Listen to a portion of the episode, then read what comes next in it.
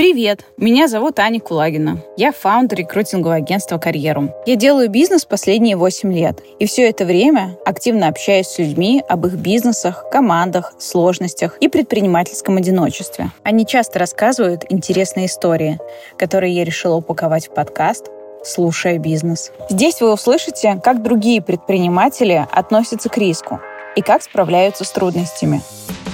Там все горит за окном, там типа все сыпется, деньги, деньги летят в трубу. Мне иногда кажется, что в найме у меня было бы сильно меньше проблем. И все, короче, пора это, ложиться и помирать.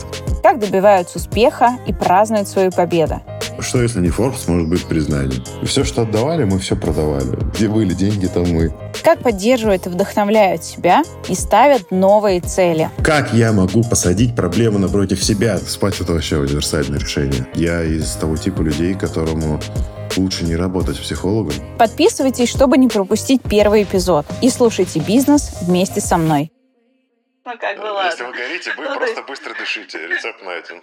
Да, ну, в общем, сначала потуши, потом уже разбирайся, что это было, типа, а как можно в следующий раз.